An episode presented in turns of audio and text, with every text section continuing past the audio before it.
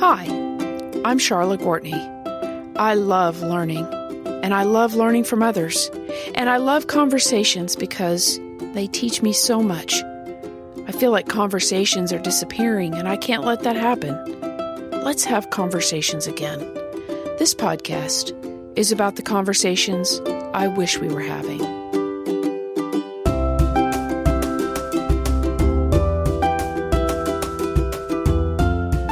When I say I love you, I say it freely.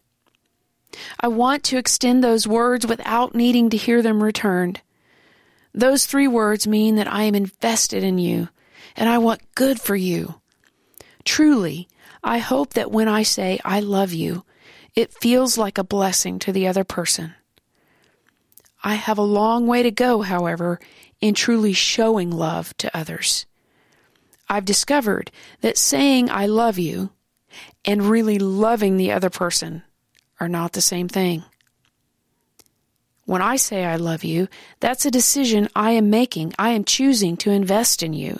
I am choosing not to let grievances stand in the way of our relationship. I am choosing to hope only good for you. I am choosing to give that to you, whether or not you give it back to me. The question is, does the way I offer that in your life feel like love to you?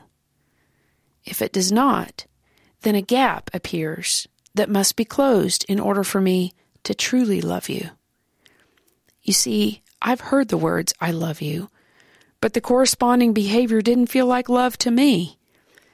So I've learned the hard way that it has to authentically feel like love to the other person in order for those three words to really count. And that is something that only you, as the receiver, will know. So, this is the conversation I think we should have with each other more frequently. Does my love really feel like love to you?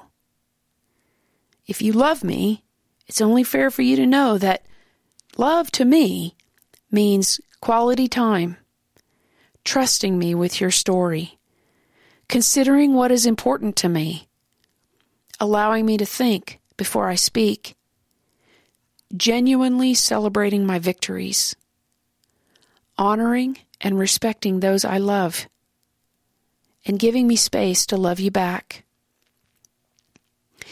Those in my closest circle receive love in vastly different ways. One needs me to answer all her questions because she wants to know all the details. One needs me to keep the strictest covenant of confidentiality around everything we share. One needs me to listen attentively without interrupting. One feels love when clean clothes are put away in the drawer. If I were to love all of them the same, none of them would actually feel loved. And so I wonder how much richer our relationships would be if we actually tried to love others in ways that feel like love to them. That's going to require patience, attentiveness, and kindness.